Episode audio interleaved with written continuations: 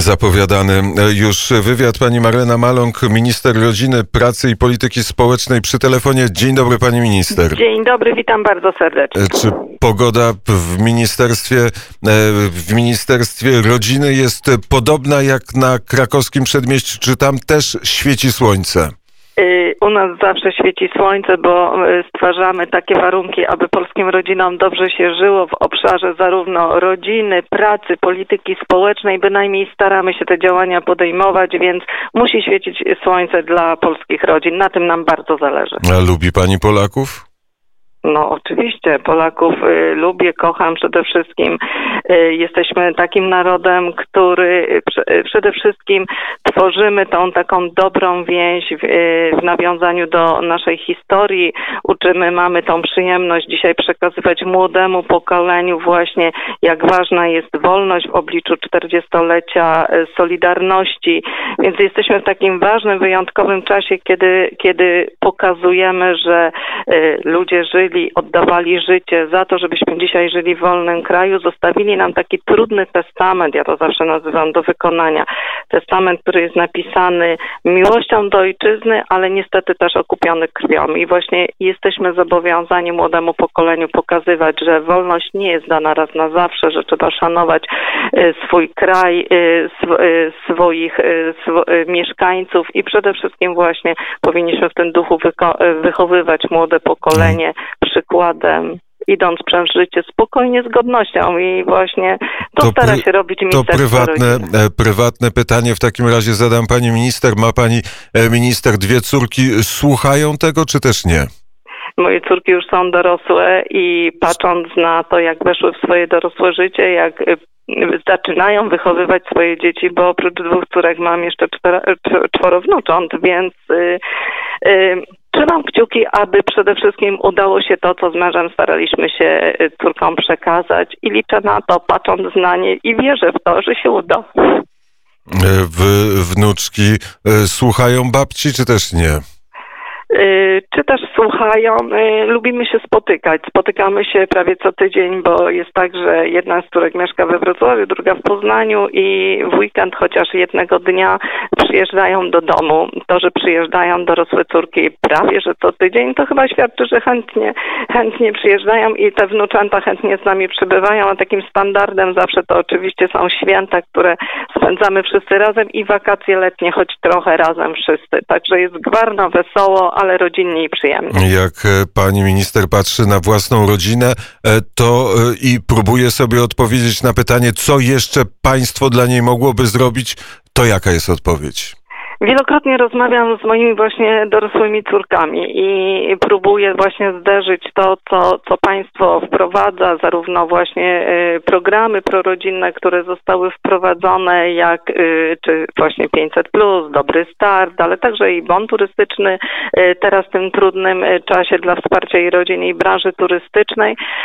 To powiem tak, stworzyliśmy takie warunki i taka jest też ocena, jakich nigdy w kraju do tej pory nie było.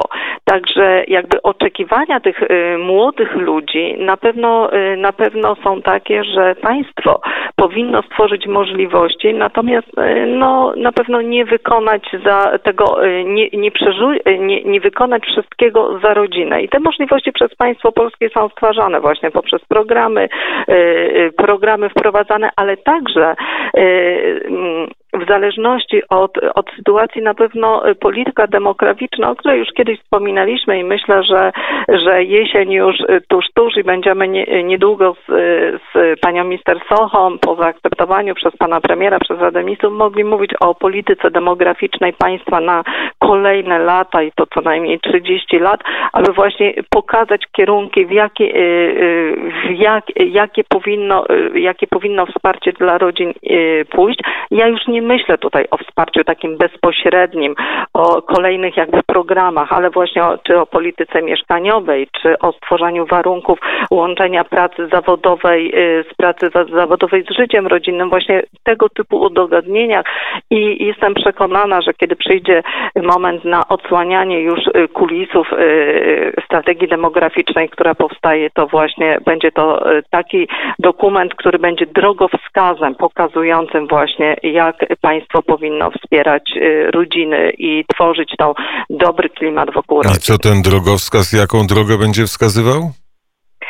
To, panie redaktorze, poczekajmy, bo... Ale jesteśmy niecierpliwi, pani minister. No nie możemy czekać. Jest 8.25, jest dzisiaj 3 września. Czekamy na to już tyle czasu.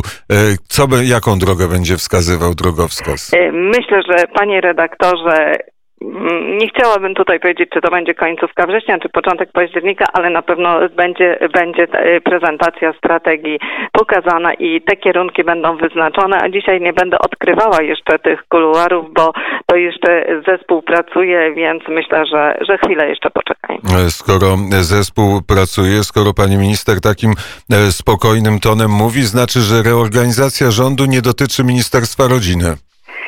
Panie redaktorze, ja podchodzę do w ogóle swojej pracy zawodowej w ten sposób, że wykonujemy misję, jesteśmy w zespole tak długo, jak jesteśmy potrzebni.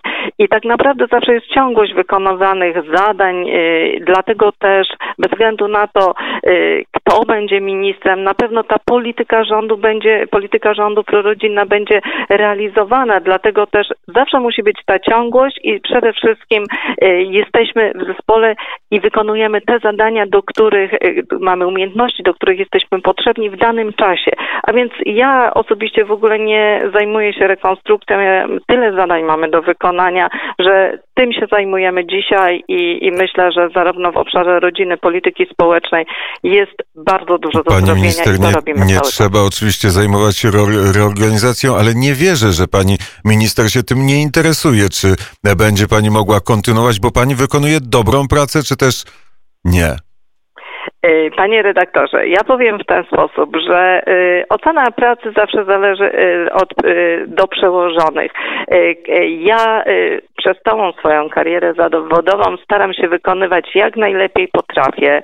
Przede wszystkim od początku mojej pracy zawodowej przyświeca mi takim drogowskazem moim są słowa świętego Jana Pawła II, że musimy od siebie wymagać, nawet kiedy inni od nas nie wymagają. I tak staram się realizować te zadania, więc myślę, że trzeba robić swoje i może to brzmi niewiarygodnie, ale powiem szczerze, że osobiście jakby swoją osobą się nie zajmuję. Zajmuję się zadaniami, które mamy do wykonania po krótkim okresie, powiedzmy takiego urlopu. Tutaj myślę, że członków ministrów będących w Ministerstwie Rodziny, Pracy i Polityki Społecznej właśnie teraz będziemy wprowadzać nowe propozycje też ustaw, ważnych ustaw, o których za chwilę będziemy też mówili. Także myślę, że ważne jest to... Jakie to ustawy? W zakresie ubezpieczeń społecznych, tutaj to, o czym rozmawialiśmy już w przestrzeni publicznej właściwie wielokrotnie, ale też rozmawialiśmy ze stroną społeczną i stroną pracodawców. Przymierzamy się do oskładkowania umów zleceń, przymierzamy się też do właśnie pracy nad tym, jak powinny wyglądać oskładkowanie zbiegów świadczeń, jeżeli ktoś pracuje, jest na umowie zlecenia. Nad tym teraz pracujemy i myślę, że w ciągu najbliższych 3 tygodni taki projekt ustawy przedstawimy do konsultacji społecznej, ponieważ właśnie jest to jeden z filarów, który sobie wyznaczyliśmy, jeżeli chodzi o ubezpieczenia społeczne. Oskładkowanie umów zleceń brzmi, że ktoś będzie więcej wpłacał dokądś. Przede wszystkim musimy spojrzeć na to, że my musimy pracować na swoje przyszłe emerytury, a więc patrząc i mówiąc językiem korzyści, bo to powinniśmy pokazać, jakie korzyści będą mieli Polacy, jeżeli będą oskładkowane umowy, to przede wszystkim jest zbieranie na swoje przyszłe emerytury. Zależy nam na tym, aby emerytury, ta jesień życia Polaków była godna w Wprowadzaliśmy programy 13 emerytury, zapowiedziana 14 emerytura, ale też chcemy zadbać o wysokość świadczeń emerytalnych. Staramy się waloryzować godnie emerytury rokrocznie, natomiast kolejnym krokiem jest przede wszystkim wytworzenie tego pozytywnego myślenia i odpowiedzialności za swoje emerytury. Dlatego też tutaj strona społeczna, z którą wielokrotnie rozmawialiśmy w tym temacie, jest jak najbardziej za tym, aby w tym obszarze wypracować dobre rozwiązania, które zadowolą stronę społeczną, stronę pracodawcą, ale przede wszystkim będą służyły też polskim rodzinom o tym, że wchodząc na rynek pracy musimy pamiętać, że za ileś lat, 30, w zależności jak długo aktywność zawodowa będzie, pójdziemy na emerytury i też będziemy chcieli godnie żyć i dlatego chcemy o to zadbać. Czyli pani minister wierzy w to, że ten system emerytalny, który jest tak skomplikowany, tak trudny i właściwie w pewnej części deficytowy, czyli rekompensowany z budżetu państwa, przetrwa przez najbliższe kilkadziesiąt lat. Panie redaktorze, ja jestem przekonana, że ten system przetrwa, że zarządzanie budżetem państwa, zarządzanie Funduszem Ubezpieczeń Społecznych jest to potężne wyzwanie, ale przede wszystkim te priorytety, te kierunki, które wskazuje właśnie pan premier Mateusz Morawiecki, pokazują, że właśnie te działania są skuteczne i dobre i dlatego też jestem przekonana, że kierunki i ustawy, które przedstawimy i pokażemy w perspektywie też tej długofalowej, będą przede wszystkim służyły Polakom i będą dobre dla budżetu państwa. Dobre dla budżetu państwa i to dobrze, że pani minister o budżecie państwa wspomniała. Ponad 100 miliardów złotych deficytu. Związany ten deficyt jest oczywiście z tarczami i z koronawirusem, ale niemniej wzrasta zadłużenie państwa. Mówimy o programach nie socjalnych, tylko tych programach solidarnościowych wprowadzanych przez rząd dobrej zmiany. Czy jest gdzieś i ktoś już mówi o tym, że więcej być nie może, że na więcej nas nie stać? Przede wszystkim strategia, która została przyjęta w momencie, kiedy epidemia COVID w Polsce zagościła, to było ratowanie miejsc pracy.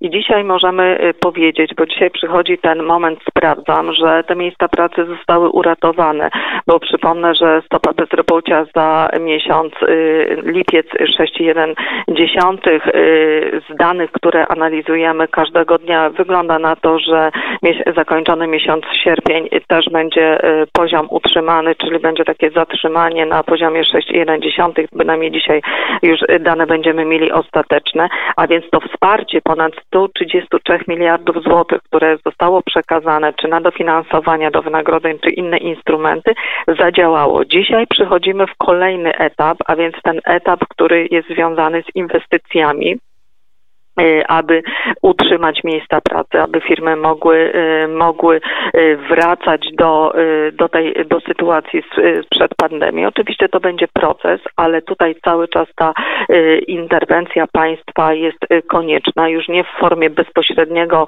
wsparcia, ale właśnie wsparcia poprzez działania, między innymi działania inwestycyjne.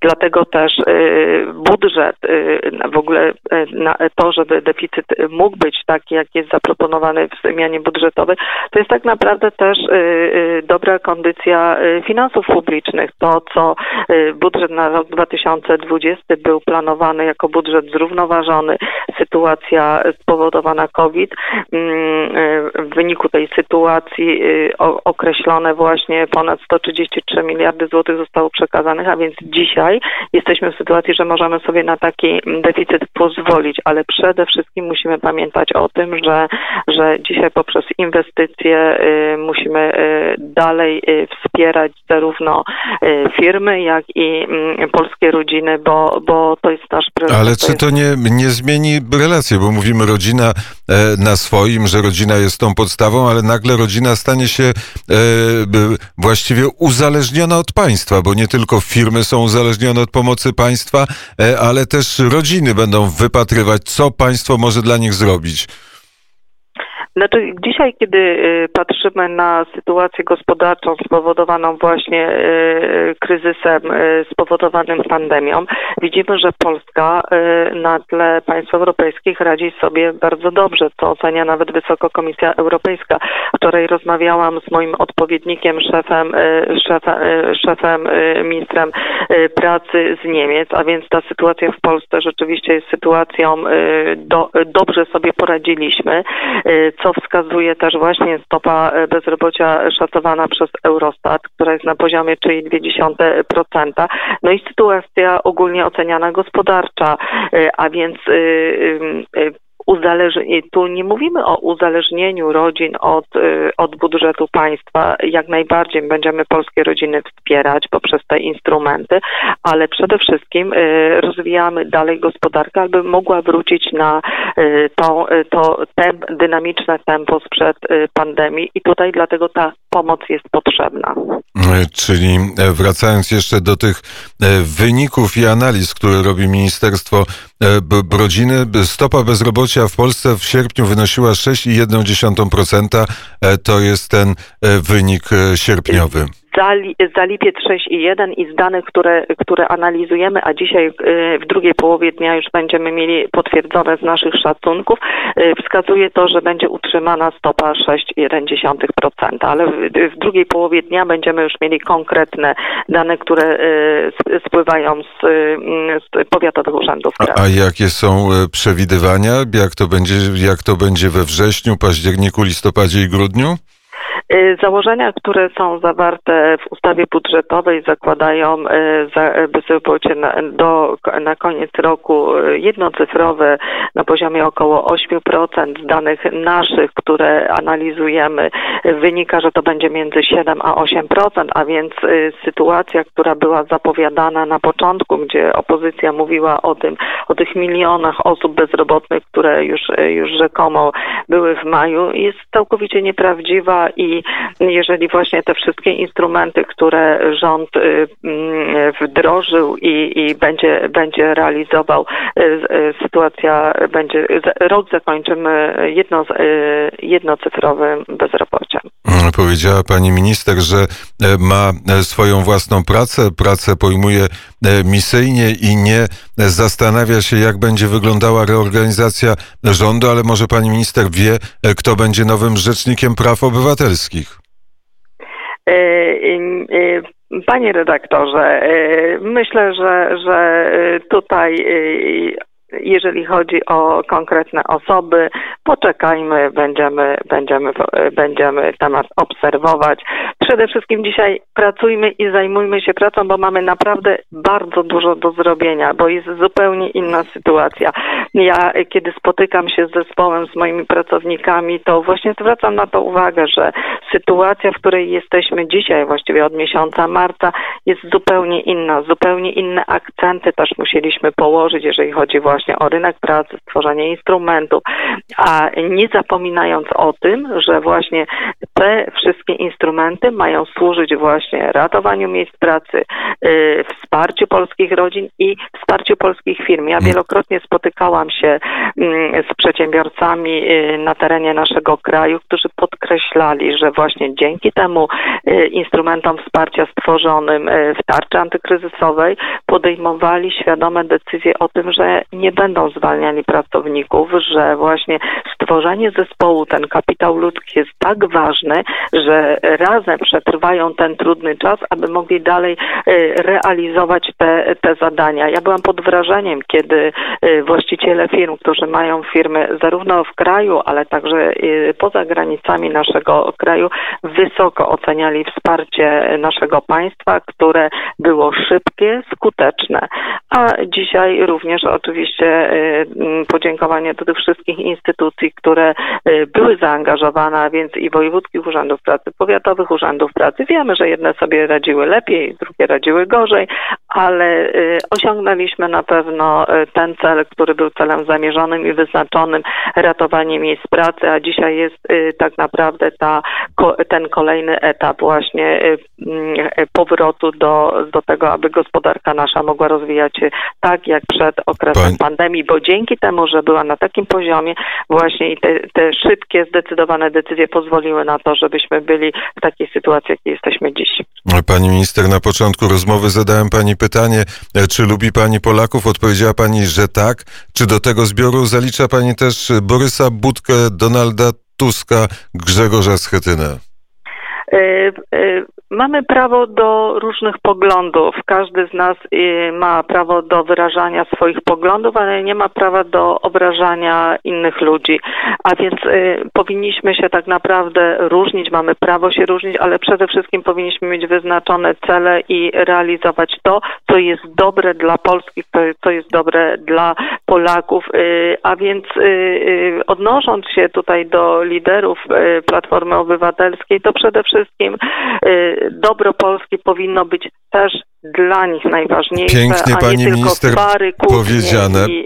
Tak jest, pięknie powiedziane. To jeszcze na samo zakończenie o konwencji stambulskiej 4 zdania, co się dzieje, wypowiadamy, nie wypowiadamy. Minister Ziobro doczekał się odpowiedzi na swój list, czy nie doczekał? Panie redaktorze, myślę, że pan premier Mateusz Morawiecki podjął zdecydowaną, jednoznaczną decyzję, że sprawa zostaje przekazana do Trybunału Konstytucyjnego. Stan, jeżeli chodzi o pracę nad konwencją stambulską, jest taki, że do końca stycznia 2021 roku Polska może złożyć zastrzeżenia, bo przypomnę, że te zastrzeżenia były złożone do konwencji, a także do deklaracja interpretacyjna.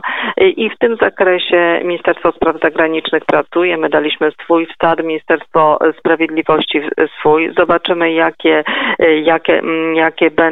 jaki będzie wyrok Trybunału Konstytucyjnego.